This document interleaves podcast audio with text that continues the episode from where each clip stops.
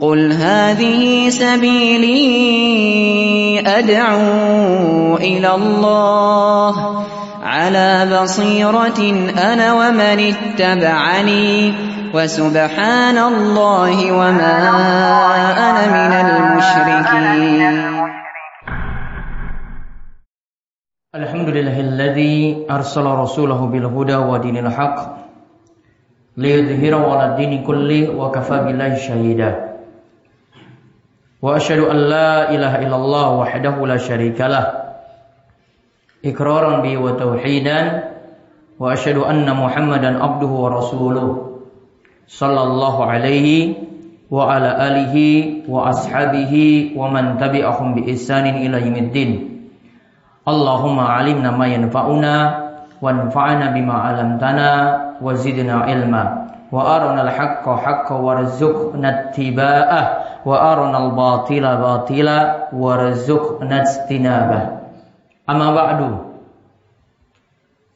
Muslimin jamaah salat Jumat yang mugi-mugi senantiasa dirahmati dan diberkahi oleh Allah Subhanahu wa taala.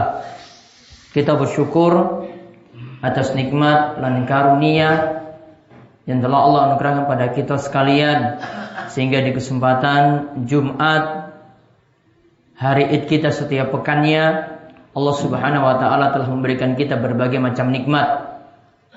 Kita diberi kemudahan oleh Allah Subhanahu wa taala untuk melangkahkan kaki kita ke masjid yang mulia ini dengan penuh keikhlasan dan mengharap ridha Allah Subhanahu wa taala Allah memberikan kita nikmat sehat sehingga mudah melangkahkan kaki kita ke tempat yang mulia ini. Juga Allah memberikan kita waktu senggang, waktu luang dari orang-orang yang lalai dari melakukan kewajiban-kewajiban. Dan juga Allah memberikan kita kesehatan yang di mana nikmat-nikmat tadi terkumpul maka kita mudah untuk melakukan ibadah. Dan mungkin-mungkin kita termasuk di antara hamba Allah Subhanahu wa taala yang terus memperbaiki keimanan kita, yang terus memperbaiki ketakwaan kita sebagaimana yang Allah perintahkan ya ayyuhalladzina amanu taqullaha haqqa tuqatih wa la tamutunna illa wa antum muslimun. Wahai orang yang beriman bertakwalah kalian kepada Allah dengan sebenar-benarnya takwa dan janganlah kalian itu mati kecuali dalam keadaan beragama Islam. Salawat dan salam Semoga tercurah kepada junjungan kita Nabi besar Nabi Agung Muhammad sallallahu alaihi wasallam pada para sahabat, para tabi'in serta para ulama yang telah memberikan contoh yang baik kepada kita untuk kita beragama. Kaum muslimin yang semoga senantiasa dirahmati oleh Allah Subhanahu wa taala. Kita punya kewajiban untuk menjauhi setiap maksiat. Karena Allah memerintahkan kita untuk melakukan kewajiban-kewajiban yang Allah itu perintahkan. Dan juga Allah mengingatkan kita untuk menjauhi setiap larangan.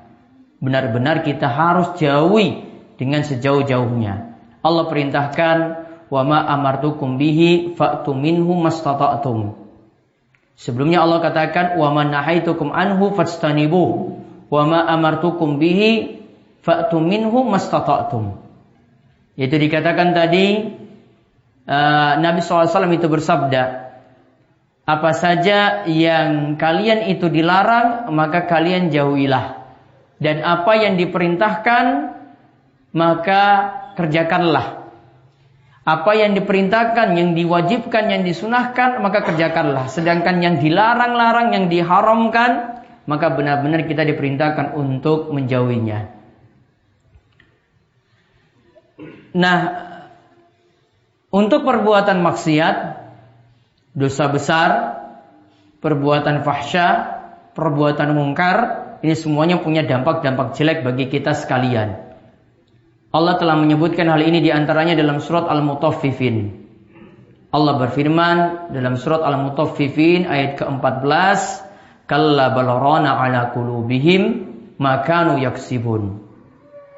Sekali-kali tidak sebenarnya apa yang selalu mereka usahakan yaitu maksiat yang mereka perbuat itu akan menutupi hati mereka. Maksiat yang telah mereka perbuat itu nantinya akan menggelapkan atau menutupi hati mereka. Maka para jamaah sekalian, jamaah sholat Jumat, maka perhatikan dampak maksiat yang pertama itu akan menggelapkan hati. Salah satu contoh di sini yang dikatakan oleh imam yang mulia, Imam Muhammad bin Idris Asy-Syafi'i. Beliau itu pernah mengatakan tentang keluhan beliau mengenai hafalan beliau. Padahal kita tahu bahwasanya Imam Syafi'i rahimahullah orang yang hafalannya sangat luar biasa sejak umur pitung tahun, tujuh tahun, wes hafal Al-Quran. Pun hafal Al-Quran secara lengkap, secara sempurna umur 10 tahun beliau mengatap, menghatamkan atau menghafalkan kitab hadis yaitu kitab Al-Muwatta. Ketika usia 15 tahun beliau sudah siap untuk menyampaikan fatwa. 7 tahun sudah hafal Al-Quran, 10 tahun sudah hafal kitab Al-Muwatta, 15 tahun beliau sudah bisa berfatwa. Artinya ulama yang benar-benar memperhatikan hafalannya, ulama yang benar-benar menjaga dirinya dari hal-hal yang dilarang. Namun suatu saat Imam Syafi'i itu mengadukan kepada gurunya tentang hafalannya. Gurunya bernama Waqi'. Beliau katakan ketika itu syakautu ila Waqi' su'a hifzi fa ila tarkil ma'asi wa akhbarani bi anna ilma nurun wa nurullahi la yuhda li'asi. Kata Imam Syafi'i rahimahullah, aku pernah mengadukan kepada guruku yang bernama Waqi' tentang jeleknya hafalanku. Jeleknya ini bukan jelek keterlaluan, namun beliau cuma punya masalah sedikit saja mengenai hafalan beliau. Maka guruku tadi itu mengarahkan kepadaku, hendaklah engkau meninggalkan maksiat. Beliau mengatakan kepadaku, kata Imam Syafi'i, bahwasanya ilmu itu nurun. Ilmu itu adalah cahaya. Wa nurullahi la yuhda li'asi dan yang namanya cahaya tidak mungkin diberikan kepada orang yang berbuat maksiat. Ini jadi satu bukti bagi kita sekalian, maksiat itu punya dampak bagi hati, bisa menggelapkan hati. Dan hati itu kalau lama kelamaan itu gelap, gelap, gelap, lama kelamaan akan mati. Kalau lama kelamaan itu akan mati, susah untuk menerima petunjuk, susah untuk menerima ilmu, susah untuk diajak ngaji, susah untuk diajak baik. Maka maksiat dampaknya seperti itu. Ini baru salah satunya. Dan orang ketika melakukan maksiat bisa ramai-ramai, bisa segerombol orang itu bermaksiat atau bisa sendiri-sendiri dia dalam kamar pun bisa bermaksiat. Namun ingat, kalau orang itu menampak di, menampakkan dirinya itu soleh, menampakkan dirinya itu alim, lalu ketika dia itu berada dalam kesendirian, dia itu berbuat maksiat, maka dampaknya lebih berbahaya karena amalan-amalannya itu bisa hancur sebagaimana kita melihat dalam hadis Sauban radhiyallahu anhu berikut ini. Baginda Nabi kita Muhammad sallallahu alaihi wasallam niku bersabda, La a'lamanna aqwaman min ummati ya'tuna yaumal qiyamati bihasanatin amsali jibal. Amsali jibal tihamah. Bidan fayaj'aluha Allah azza wa jalla haba'an mansura. Sungguh nanti pada hari kiamat ada suatu kaum itu datang dengan membawa kebaikan yang banyak seperti gunung Tihamah. Artinya bahwa kebaikan yang sangat-sangat banyak. Diibaratkan dengan gunung berarti kebaikannya banyak. Namun Allah menjadikan kebaikan tersebut hancur lebur bagaikan debu yang bertebaran. Lalu Soban berkata, Wahai Rasulullah, beritahukanlah kepada kami siapakah mereka. Supaya kami tidak terjatuh kepada orang-orang seperti itu. Jangan-jangan kami terjatuh dalam hal semacam itu sedangkan kami tidak mengetahuinya. Maka ketika itu bagi dan Nabi kita Muhammad sallallahu alaihi wasallam itu bersabda, "Amma innahum ikhwanukum." Mereka itu adalah saudara kalian. Wa min jildatikum. Mereka juga kulitnya sama dengan kalian. Wa ya'khuduna minal lail. Mereka itu memanfaatkan waktu malam, menghidupkan waktu malam dengan ibadah. Kama ta'khudun sebagaimana yang kalian lakukan walakinnahum aqwamun idza khalau bimaharimillah intahakuha namun orang-orang ini ketika di malam hari mereka sendirian di, di hadapan orang banyak mereka itu rajin ibadah, namun ketika mereka sendirian, mereka terjang larangan-larangan Allah Subhanahu wa taala. Mereka terjang larangan-larangan Allah Subhanahu wa taala, merobek tirai yang sudah Allah tutupi. Jadi mereka ada yang bermaksiat cuma seorang diri saja. Jadi ada maksiat itu rame-rame, ada maksiat yang dilakukan sendirian. Ayat di atas, hadis di atas itu semakna dengan firman Allah Subhanahu wa taala dalam surat An-Nisa ayat 108. Allah berfirman, "Yastakhfuna minan nas wa la yastakhfuna minallah." Wa huwa ma'ahum id yubayyituna ma la yarda minal qawli wa kana Allah bima ya'maluna muhita. Mereka itu takut dari manusia, namun mereka tidak takut dari Allah. Dan ingatlah Allah itu bersama mereka terus ketika mereka berada di malam hari. Mereka melakukan maksiat yang tidak Allah ridhoi dengan perkataan mereka. Ingatlah bahwasanya Allah Subhanahu wa taala mengetahui segala sesuatu yang kita kerjakan. Maka kita lihat dalam ayat ini juga surat An-Nisa ayat 108 menunjukkan ada orang yang berbuat maksiat itu seorang diri. Ada yang ramai-ramai dan ada yang sendirian. Ada yang bisa menggunakan peralatan canggih, ada yang cuma dengan maksiat biasa saja dia berbuat maksiat dengan diam-diam dengan sembunyi-sembunyi. Intinya di antara kita nantinya ada yang mudah bermaksiat. Tugas kita memang menjauhi maksiat. Namun kita bisa menjauhi maksiat ini perlu kita deteksi apa saja sebab-sebabnya. Jenengan kalau tahu sebab-sebab ini, oh berarti saya harus hindari. Mungkin-mungkin dengan menghindarinya Allah Subhanahu wa taala menjauhkan kita dari segala macam maksiat. Ada di sini kalau sebut nantinya ada enam sebab secara ringkas. Yang pertama, orang itu mudah bermaksiat karena lemahnya iman. Lemahnya iman ini ada beberapa faktor Bapak sekalian yang mungkin-mungkin senantiasa dirahmati oleh Allah Subhanahu wa taala. Lemahnya iman bisa jadi karena kurangnya ilmu, kurang ngaji.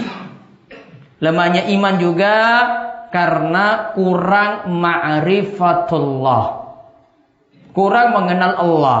Sehingga ketika ada maksiat di hadapannya, dia nekat untuk berbuat maksiat karena tidak punya rasa takut pada Allah dan tidak dia ilmui. Namun kalau orang itu imannya kuat, imannya kokoh, maka iman ini akan membentengi dirinya. Sebagaimana Nabi SAW itu mengistilahkan beberapa amalan itu jadi pelindung kita. Seperti Nabi SAW katakan, as-somu junnah. Puasa niku jadi benteng. Artinya orang yang jalani puasa sudah tidak punya semangat lagi untuk bermaksiat. Karena pembuluh darahnya, jalannya sudah sempit sehingga sulit untuk dimasuki oleh setan. Oleh karena itu yang namanya orang yang e, berpuasa maksiatnya itu semakin berkurang karena amalan puasanya ini jadi tameng. Berarti dengan iman itu bisa jadi tameng bagi kita. Jadi pelindung bagi kita sehingga kita tidak berbuat maksiat. Kemudian sebab nomor kali. Sebab yang kedua yang membuat kita itu mudah bermaksiat karena teman bergaul yang jelek. Orang itu ada yang berbuat maksiat cuma karena sering bergaulnya dengan orang-orang yang jelek. Ada yang tertarik, wah saya cepat sugih, ini kalau saya itu pasang nomor. Cepat sugih kalau saya itu main judi. Cepat sugih kalau saya itu sambung ayam. Cepat sugih kalau saya itu nipu, saya korupsi. Maka ketika itu karena pengaruh dari teman lihat orang seperti itu maka dia juga akan mudah bermaksiat. Termasuk kalau orang itu mudah terjerumus dalam ya perselingkuhan juga kadang gara-gara teman. Juga ada yang mabuk-mabukan juga karena ada teman. Maka ingat kata Nabi SAW, Nabi perintahkan kepada kita untuk benar-benar seleksi siapa yang jadi teman eh, teman dekat kita. Jangan kita mencari teman dekat itu yang jelek, yang jadi kita ini awalnya itu soleh ya karena ya nggak enak kepada teman dekat tadi akhirnya kita juga turut bermaksiat ingat kata Nabi SAW almaru ala dini khalilihi falyanzur ahadukum ila may kata Nabi SAW seorang itu akan mencocoki kebiasaan teman dekatnya oleh karenanya perhatikanlah siapa yang akan menjadi teman karib kalian Siapakah yang menjadi teman karib kalian? Siapa yang jadi konco dekat? Maka orang itu akan terpengaruh dengan teman dekatnya. Cuma gara-gara sering duduk bareng, maka nanti akan juga ikut bermaksiat sama seperti yang dilakukan oleh teman dekatnya. Kemudian sebab yang ketiga yang membuat kita mudah bermaksiat, pandangan yang tidak bisa dijaga. Pandangannya begitu bebas. Tidak mau ditundukkan. Padahal dari pandangan pana iblis itu mulai dimainkan. Makanya Allah Subhanahu wa taala perintahkan dalam surat An-Nur ayat ke-30, "Kullil mu'minina yaghuddu min absarihim wa yahfadhu furujahum, dzalika azka lahum, innallaha khabirum bima yasnaun." Katakanlah kepada laki-laki yang beriman agar mereka menundukkan pandangan-pandangan mereka dan juga menjaga kemaluan mereka. Ini lebih menyucikan diri mereka sesungguhnya Allah itu maha mengetahui setiap apa yang telah mereka perbuat. Oleh karena itu ada seorang sahabat yang bertanya pada Rasul Sallallahu Alaihi Wasallam, bagaimana kalau saya memandang lawan jenis, memandang perempuan apa yang mesti dilakukan, ya dan pandangan itu tiba-tiba. Maka kata Nabi SAW, Fa'amaroni an asri basari. Aku diperintahkan untuk memalingkan pandanganku. Jadi pandangan yang syahwat, yang mengandung syahwat, baiknya ditundukkan. Karena dari pandangan nantinya orang itu mulai beralih untuk ngobrol, beralih lagi mulai dekat-dekat, beralih lagi mulai mesra-mesraan, akhirnya terjadi perselingkuhan. Atau anak muda, ya akhirnya terjadi perzinaan. Maka kita mohon pada Allah Subhanahu wa taala agar pandangan kita ini ditujukan pada pandangan-pandangan yang halal dan mugi-mugi Allah Subhanahu wa taala menjauhkan kita dari perselingkuhan dan juga dari perzinaan. Kemudian sebab yang keempat karena punya waktu luang, ada kesempatan, waktunya senggang, waktunya luang, maka ada peluang besar untuknya untuk bermaksiat. Makanya Nabi SAW itu katakan kalau dua nikmat terkumpul kita jadi waktunya sia-sia nikmatani makbunun fihi makasirun minan nas as-sihha wal faraq. Kata Nabi SAW ada dua nikmat yang banyak manusia itu tertipu. Yaitu yang pertama sehat. Kemudian yang kedua al-faraq, waktu senggang, waktu luang. Coba lihat dari pemuda-pemuda saat ini, remaja-remaja, kalau waktunya itu tidak dimanfaatkan, tenaganya dimanfaatkan untuk hal yang sia-sia. Punya motor, motor dinggo dolanan ya tanpa mengenal waktu, tidak lagi memperhatikan waktu ngasar, tidak lagi memperhatikan waktu maghrib, tidak lagi memperhatikan waktu ngisa. Yang penting bebas. Karena ada waktu luang. Namun beda kalau waktunya dimanfaatkan untuk kebajikan, untuk kebaikan, untuk ngaji, Gimana saya bisa sinau ikro kalau belum bisa Quran? Gimana kalau saya juga bisa membetulkan bacaan Al-Quran? Bagaimana saya bisa belajar sholat? Kalau waktunya benar-benar dimanfaatkan, maka pasti untuk yang maksiat itu tidak akan dilakukan.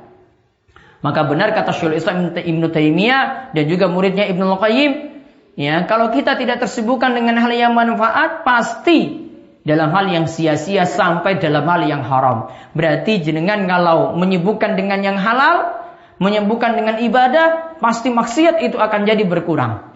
Namun kalau kita sibukkan dengan hal yang sia-sia sampai yang haram, pasti ibadahnya juga jadi kurang. Makanya sholat, itu kata Ibnu Taimiyah, kalau kita simpulkan dari surat Al-Ankabut ayat 45, solat bisa mencegah perbuatan keji dan mungkar. Inna solata tanha anil fahsya'i wal mungkar. Solat itu bisa mencegah perbuatan keji dan mungkar. Karena solat dan perbuatan mungkar, maksiat tidak mungkin bersatu. Kalau orang itu solat, berarti maksiatnya kurang. Sebaliknya kalau orang itu maksiat, berarti solatnya jadi kurang. Tidak mungkin bersatu. Ya, maka kalau satu kebaikan dilakukan, nanti keburukan nanti akan berkurang. Maka kuncinya adalah dengan kita sibukkan waktu dengan hal yang manfaat. Kemudian yang kelima, Orang mudah bermaksiat karena bermudah-mudahan dengan yang haram. Ah, kikur titik. Ya, lakukan maksiat sedikit, lama-lama nambah lagi, lama-lama nambah lagi, lama-lama nambah lagi, akhirnya muncul maksiat yang besar. Kemudian yang keenam, orang itu mudah bermaksiat dikarenakan mendekati tempat-tempat maksiat. Mendekati tempat-tempat yang bermasalah. Coba perhatikan kenapa Nabi SAW sampai anjurkan untuk orang yang di jalan itu memperhatikan hak jalan. Nabi itu pernah mengatakan, iya kumwal julusa ala turuqat. Hati-hati duduk di jalanan. Kemudian para sahabat jawab, malana buddun. Wahai Rasulullah, kami harus duduk di jalanan. Kemudian Rasul itu mengingat tadi para sahabat katakan inna mahiya majalisuna natahaddatsu. Kami itu biasanya ngobrol-ngobrol natahaddatsu fiha, ngobrol-ngobrol di jalanan. Maka ketika itu Rasul SAW itu katakan faiza abaitum ilal majalis fa'tut tariqa haqqaha.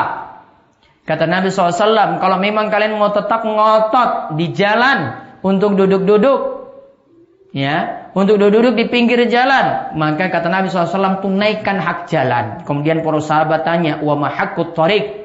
Kalau begitu apa hak jalan wahai Rasulullah? Rasul jawab, yang pertama, gotul basar.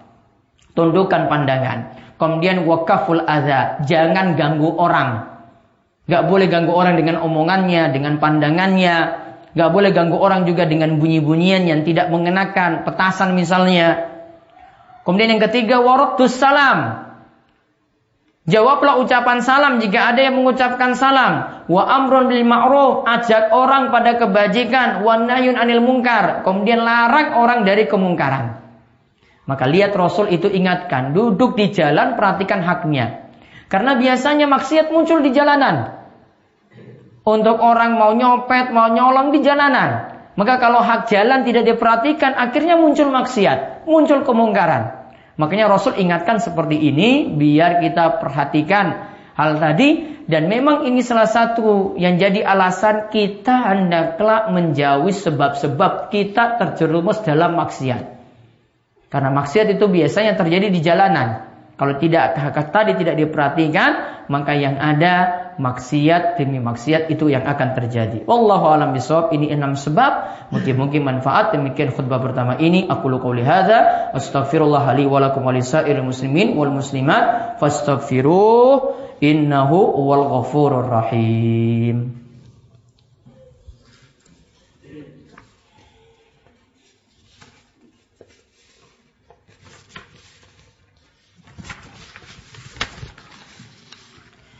Alhamdulillah Ahmadu Rabbi wa ashkuruhu wa asyhadu an la ilaha illallah wahdahu la syarikalah wa asyhadu anna nabiyyana Muhammad dan abduhu wa rasuluh. Allahumma salli ala nabiyyina Muhammad wa ala alihi wa man tabi'ahum bi ihsanin ila yaumiddin. Para jamaah Jumat yang mungkin-mungkin senantiasa dirahmati oleh Allah Subhanahu wa taala, tugas kita menjauhi maksiat. Dengan kita ketahui sebab-sebab yang enam tadi Mungkin-mungkin Allah menjauhkan kita dari maksiat-maksiat yang ada. Yang pertama tadi kita perkuat iman. Karena iman yang lemah membuat kita terjerumus dalam maksiat. Kemudian yang sebab yang kedua yang membuat kita terjerumus dalam maksiat adalah teman yang jelek. Berarti tugas kita menjauhi teman yang jelek. Yang ketiga, pandangan mata yang tidak bisa dijaga. Berarti tugas kita jaga pandangan. Kemudian yang keempat, banyak waktu luang. Berarti tugas kita kalau punya waktu luang ngisi dengan ibadah, ngisi dengan ngaji, ngisi dengan zikir pada Allah Subhanahu wa taala. Kemudian yang kelima, bermudah-mudahan dalam yang haram. Berarti kalau kita tahu itu perbuatan haram benar-benar kita jauhi. Lalu yang keenam, jangan dekati tempat-tempat maksiat. Jangan dekati tempat-tempat yang muncul syahwat. Jangan dekati tempat-tempat yang di situ orang-orang biasa melakukan perbuatan yang haram. Kita jauhi demi kita terhindar dari maksiat. Mungkin-mungkin Allah Subhanahu wa taala memberikan kita taufik dan hidayah dan kita mohon pada Allah sebagaimana doa yang Nabi ajarkan, Allahumma inna nas'aluka fi'lal khairat wa tarkal munkarat. Ya Allah kami mohon kepadamu untuk mudah melakukan kebajikan dan juga untuk mudah menjauhi segala macam maksiat. Masyaallah muslimin rahimani wa rahimakumullah. Ya hari Jumat yang penuh berkah ini kami ingatkan untuk memperbanyak selawat kepada baginda Nabi kita Muhammad sallallahu alaihi wasallam dan juga setelah itu mudah-mudahan doa kita di akhir khutbah ini diperkenankan oleh Allah Subhanahu wa taala. Innallaha wa malaikatahu yusholluna 'alan nabi ya ayyuhalladzina amanu shallu 'alaihi wa sallimu taslima. Allahumma shalli 'ala Muhammad wa 'ala ali Muhammad kama shallaita 'ala Ibrahim wa 'ala ali Ibrahim innaka Hamidum Majid. Wa barik 'ala Muhammad wa 'ala ali Muhammad kama barakta 'ala Ibrahim wa 'ala ali Ibrahim innaka Hamidum Majid.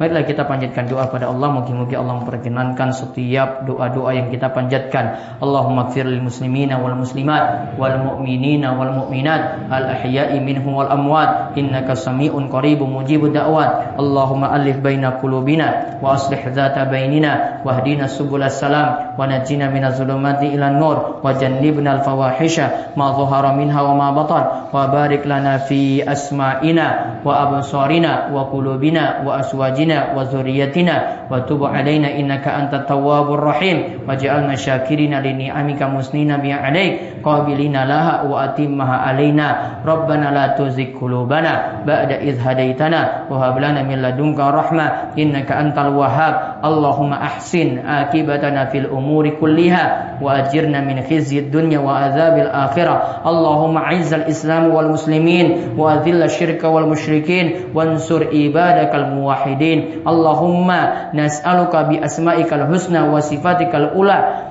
an tarfa'a anna riba wa zina wal ma'asi wa asbabaham wa an tadfa'a lana azalazil wal mihan wa su'al fitan ma dhahara minha wa ma batan. Rabbana atina fid dunya hasanah wa fil akhirati hasanah wa qina adzaban nar. Wa sallallahu ala nabiyyina muhammad wa ala alihi wa sahbihi wa man tabi'ahum bi ihsanin ila yaumiddin wa akhiru da'wana anil hamdulillahi rabbil alamin. Hakimus